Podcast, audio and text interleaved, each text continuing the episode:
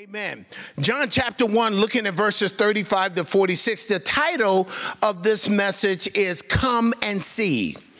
Come and see. Jesus is going to invite a couple of disciples to come and do life together with him. And I think that that is such a vital, vital thing today because, you know, church in my generation and, and older church was just, you know, just came to church, you know, just come sit in a seat or as a old school pew and you just come and sit, you get a little song, little worship, little word, you just go out and just, i see you next Sunday. But today, we need to do life together we, we, we need to be able to let other people into our lives because the things that God has done for us can be a blessing to other people. But if we don't do life with each other, it's an old saying that, you know, we, we, we, we, we learn in roles, but we grow in groups. And we need to get together and do life together. Life is messy. When doing life with one another, you got to roll up the sleeve and get dirty and just, it's just messy. But it's necessary because we need each other. We need each other. So, Jesus is going to invite them to do life together. Look what he says there uh, in verses 35 and 36. He says, Again, the next day, uh, John stood with two of his disciples. Now, John here is John the Baptist that's being referred to here, and not John, the author of the book. You know that. You Liberty students, and you guys are well taught here. Uh, you, you know that. But of course, being a teacher, I got to let you know that. Just remind you of what you already know. And so he says again the next day, John stood with two of his disciples, and looking at Jesus as he walked, he said, Behold the Lamb of God. I want to draw something to your attention in verse 36. Notice that they were looking at Jesus, watch this, as he walked. You understand that the Christian life is a walk. Adam walked with God in the cool of the day in Genesis 3, verses 1 through 8. Enoch walked with God and he was not, for God took him in Genesis 5. The Christian life is a walk. David said, Yea, though I walk through the valley of the shadow of death, I shall fear no evil because you're with me. It's a walk. It's a walk. It's a walk. He says, Blessed is the man in Psalm 1. Blessed is the man that walks not in the counsel of the ungodly nor stand in the way of sinners, nor sit in the seat of the scornful. It's a walk, dear people. Isaiah says, We shall run and not grow weary. We shall what? Walk and not faint. Isaiah 40, verse 31. It's a walk. Even Paul said, For we walk by faith and not by sight. 2 Corinthians 5 7. Oh, matter of fact, do justly and walk humbly with our God in Micah 6 8. So it's a walk. So the question is how was your walk? How was your walk with the Lord? Oh, we're all Christians here. We all sitting here. We we all Christian. We worship. We got our hands raised. Yeah. yeah. But how's your walk once you leave here? How's your walk once you get back on campus? Well, you know, that's a Christian school. We all Christians. Okay.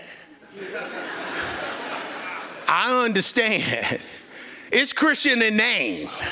Yes, and they got teachers that's going to teach you and the word of God, the things of God. It reminded me of this. It reminded me of my daughter. My daughter was grown and gave me a couple of, uh, two of my seven grandkids.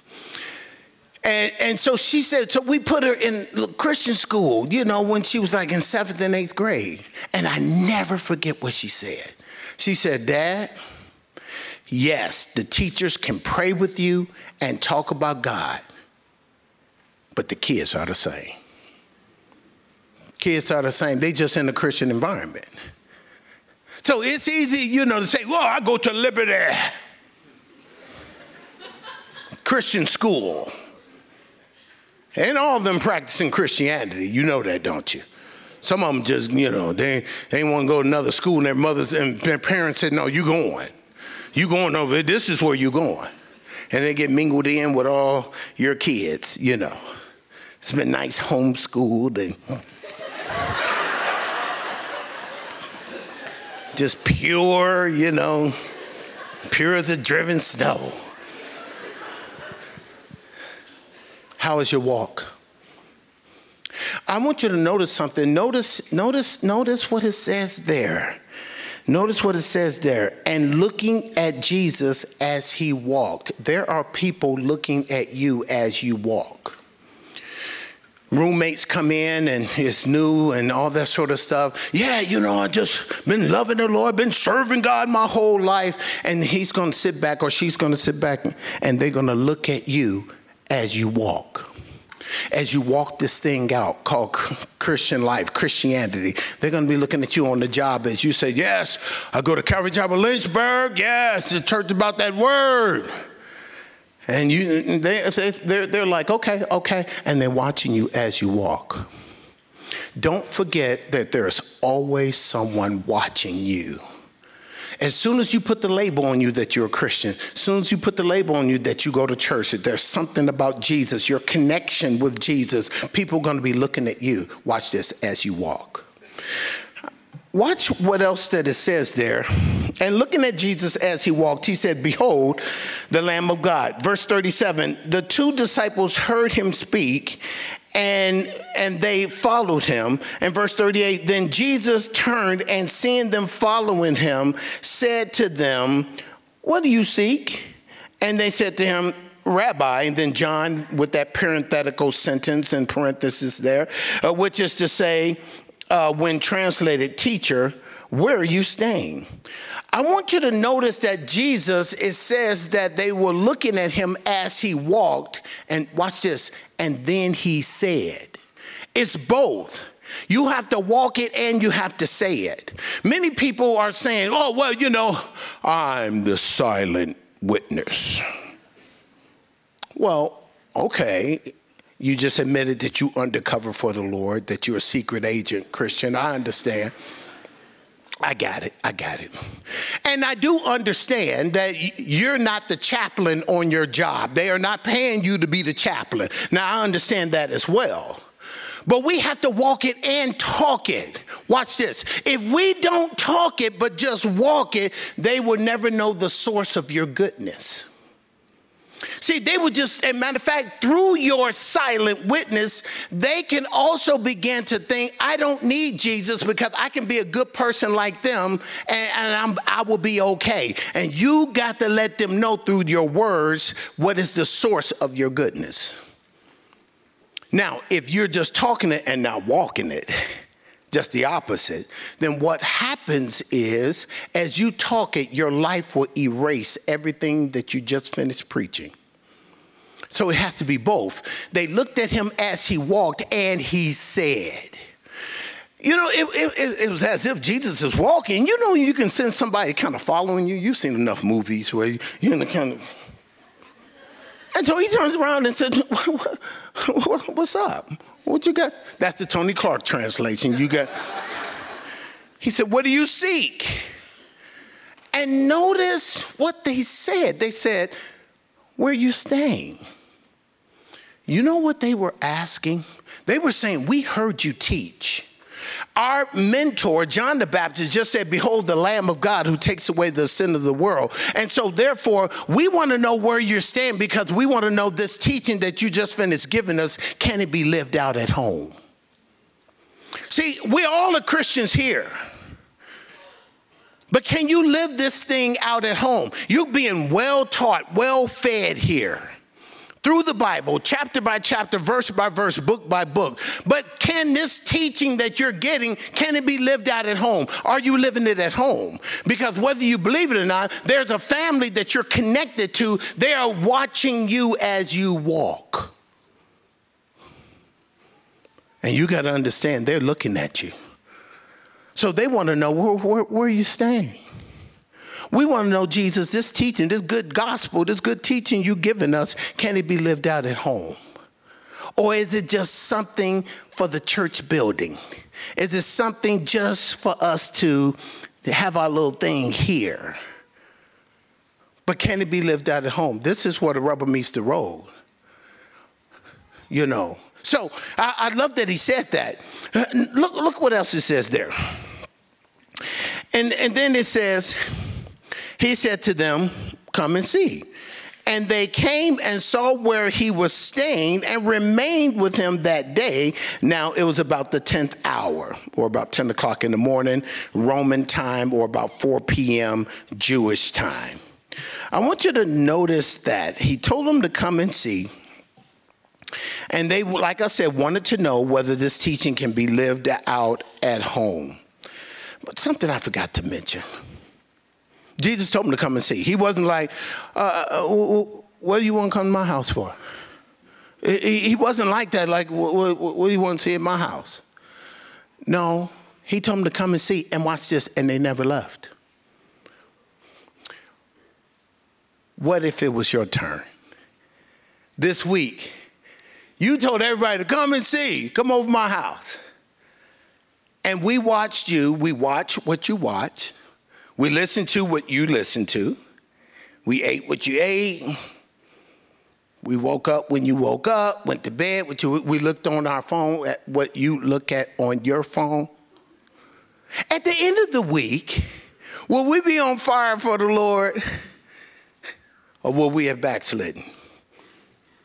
Will we want nothing to do with Christianity? Just by, see, Paul said, he says, follow me as I follow Christ in 1 Corinthians, 8, uh, uh, 1 Corinthians 11, 1. And then he says in 1 Corinthians 4, 16, I urge you to imitate me.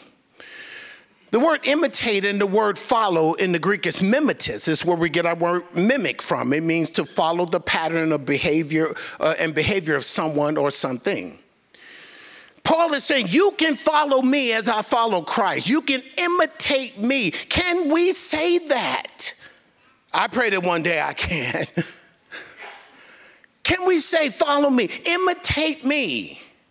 Jesus said, Come and see. You want to know what this Christianity is all about? All you have to do is come and see. Look what he says there. Look what he says there in, in, verse 39. He told him to come and see, and it was the 10th hour, verse 40. Uh, one of the two heard him, uh, John, speak and, and, and followed him was Andrew, Simon Peter's brother. He first found his own brother Simon and said to him, We have found the Messiah, which is translated the Christ. And he brought him to Jesus. Now, when Jesus looked at him, he said, You are Simon, the son of Jonah. You shall be called Cephas, which is translated a stone. Now, I, I, I love these verses because throughout the scriptures, Andrew is always known as Simon Peter's brother. Uh, how many of you have older brothers and sisters? Uh, you, you're like me. I'm the youngest in my family. I'm all, I have always been known as Neil's little brother. Vicky's little brother. I'm like, I, I have a name. No, yeah, your name is Neil's little brother. That's your name. And, and, so you can understand Andrew. He's always known as Simon Peter's brother. But one thing about Andrew, he was obsessed. He was obsessed with bringing people to Jesus. We, we, this dude was, as we would say back home, he was about that life, bringing people to Jesus. He was concerned with that. He wasn't concerned with shining over his brother. He was concerned with bringing people to Jesus. And notice, notice in verse 41, he first found his own brother. It, it, reminds me of when Jesus uh, cast a demon out of the man in Mark chapter 5. And he told him, you know, the, the man said, Look, I, I want to go with you. And what did Jesus tell him in, in Mark 5 19? He says, Go home, tell your friends the great things the Lord has done for you and how he has had compassion for you. You got to be able to share that good gospel at home. You got to be able to live that thing at home. This is why, in the qualifications of a pastor in, in 1 Timothy 3, it, it says if a man can't take care of his own house, How can he take care of the house of God? You gotta live this thing at home. I gotta be a pastor at home first before I try to be a pastor anywhere else. You gotta be, if you're an usher, you gotta be an usher at home first before you're an usher anywhere else. If you're a children's ministry worker, you gotta work with your own kids first before you come and work with anybody else's kids. It has to start at the house. And Andrew found his own brother, Peter. it's amazing that he found Peter. And notice what happens with his encounter with Jesus.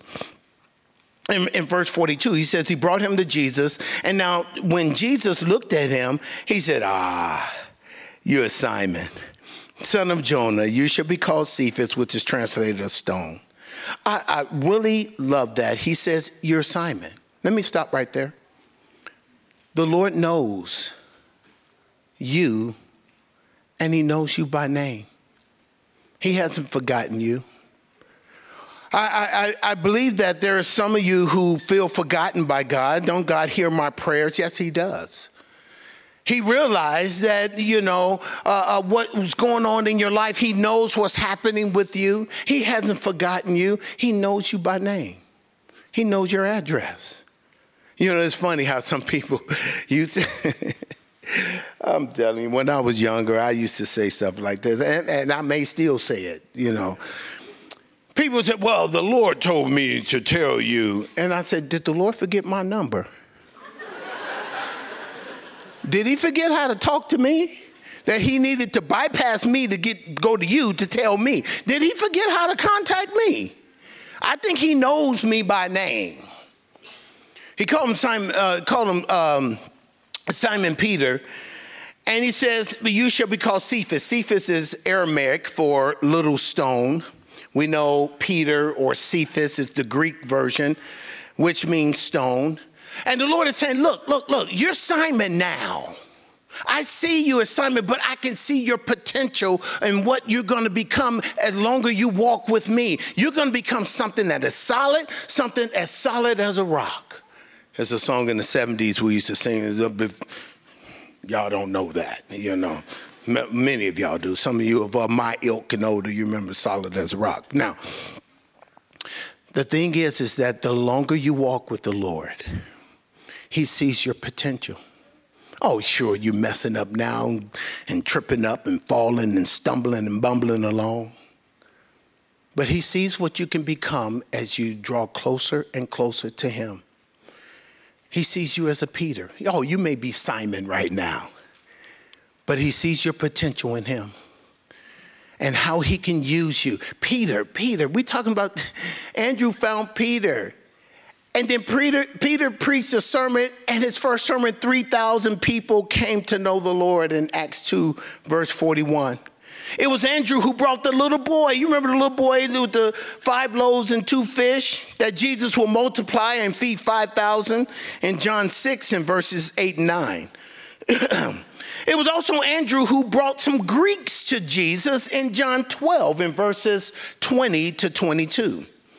He also um, he was also consumed with Jesus to the point, to the point, watch this, where it was first in his life to bring people to Jesus. Verse 41 says, He first found his own brother.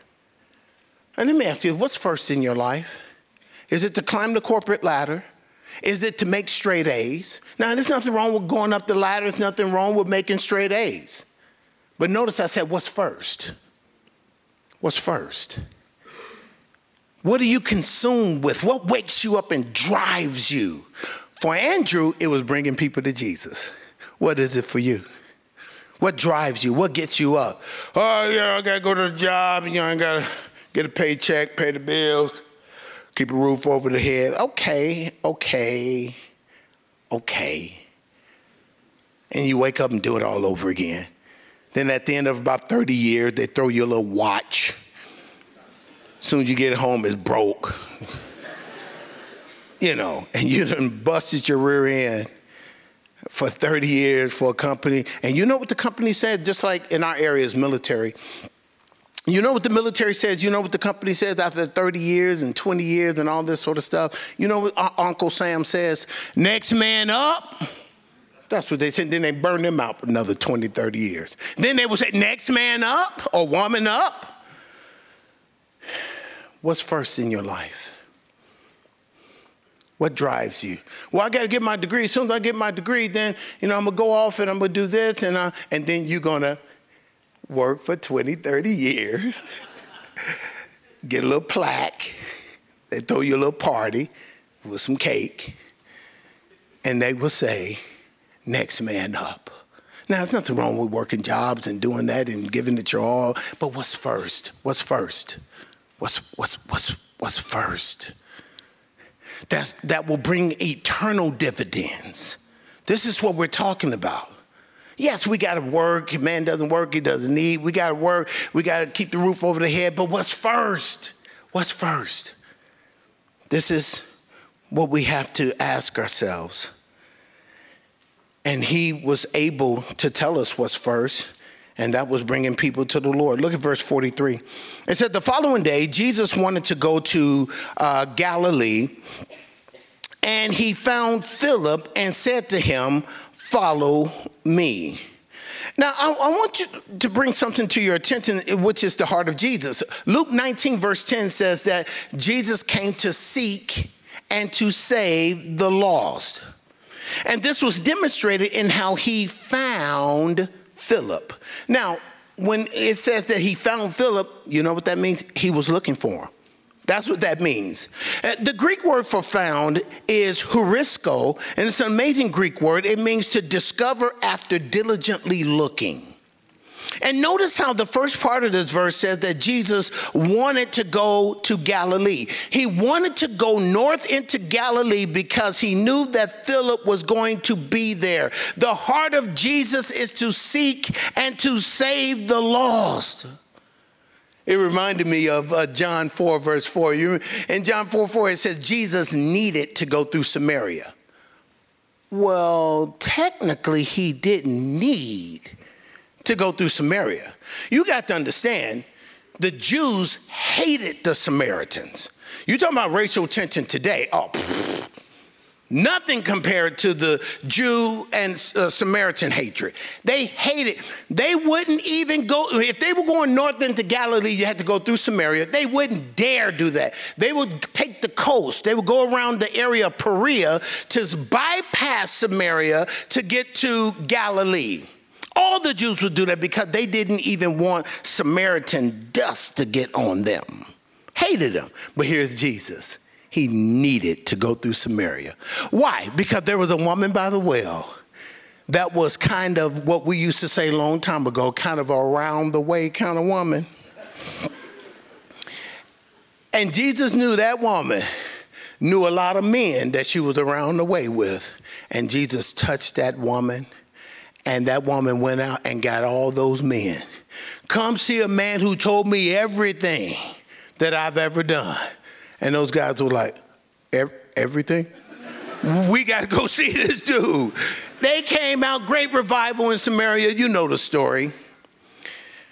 Jesus needed to go to Galilee because there was a man there named Philip that he wanted to reach. You know, back in 1985, Jesus needed to go through Okinawa, Japan, because there was a young Marine there that he needed to touch. And he saved me, soundly saved me. See, and Jesus needed to go wherever it is that he found you. Now I know, I know what we say, you know, well, you know, I found the Lord back in 19. No, no, you didn't find the Lord, he found you. He wasn't lost, you were. I know what we're saying. You know, you were lost. I found the Lord, you know. Never forget that day back in, what was it, 1960? Stop. Stop it. Jesus needed to go to your workplace to find you. He's going to find some of you at Liberty. Well, you got to keep, why you keep dogging on Liberty? We all Christians. Are you? Oh, watch this. Many of you, oh, this is good here. Many of you are still riding on the skirt tail of Christianity from your parents. There's a time that you have to make mommy and daddy's God your God, and some of you have not done that. You think whenever you use terminology, I've been a Christian my whole life, no one is a Christian their whole life. We're born sinners. That you're not saved yet. Oh, that's okay. That's a hard pill to swallow. That's okay. Just do like this to help it go down. You know, just.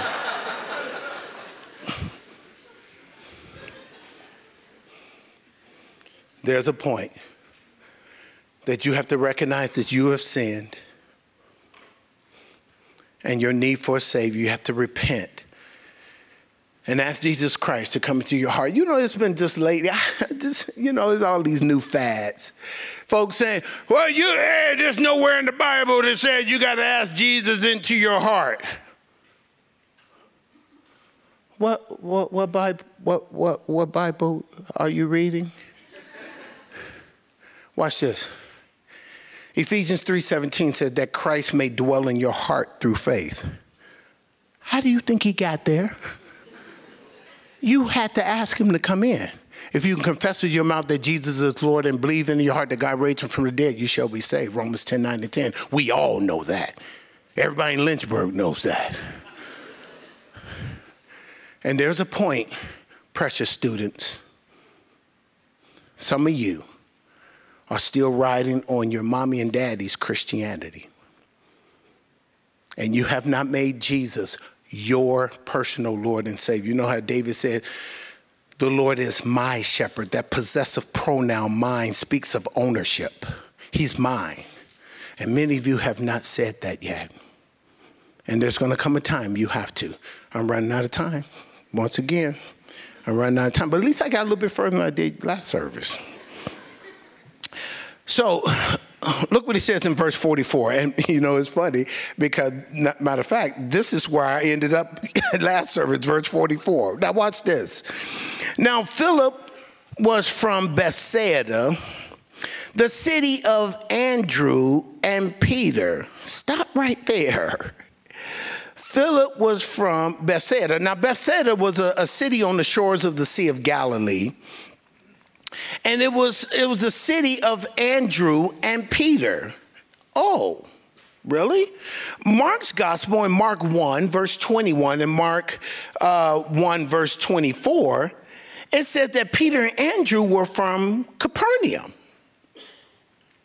But this verse says that they were from Bethsaida. Oh, Pastor Tony, I never saw that contradiction in the Bible.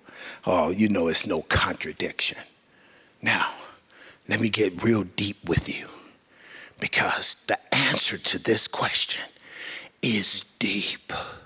I mean, theologically deep. You know, you Liberty students, y'all love that deep stuff.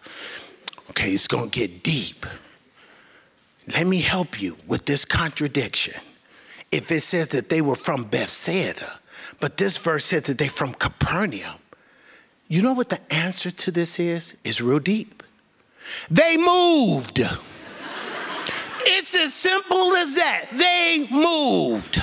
When Jesus set up his uh, headquarters in the city of Capernaum, they moved to be closer to Jesus. What are you willing to do to be closer to Jesus? Are you going to wake up early in the morning to be closer to Jesus because of your roommates and all the other folks in the quads and all that other mess? They making all kind of noise. And are you willing to wake up early to get closer to Jesus? Some of you live far away. You may live a half an hour or more away from here. Are you willing to move uh, to this area to be closer to Jesus? What are you willing to do to be closer to Jesus? They moved.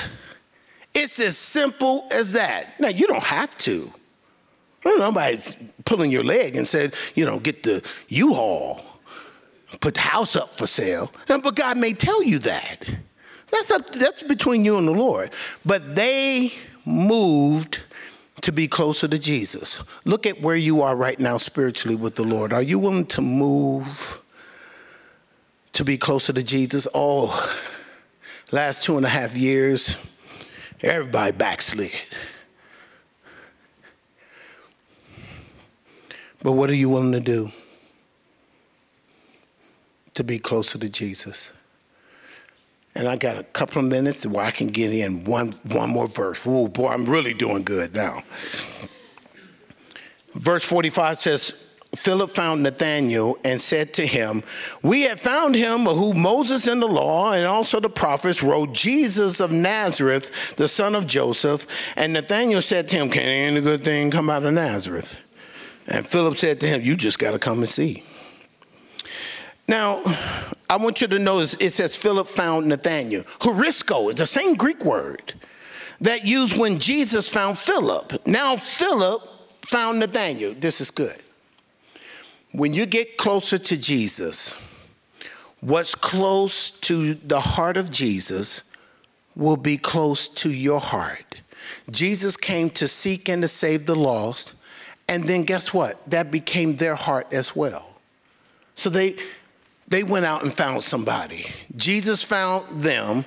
They went out and found someone. If you have no heart for lost people, then you don't have the heart of Jesus. Well, how can you be so bold and say that? I just said it. Yeah, yeah.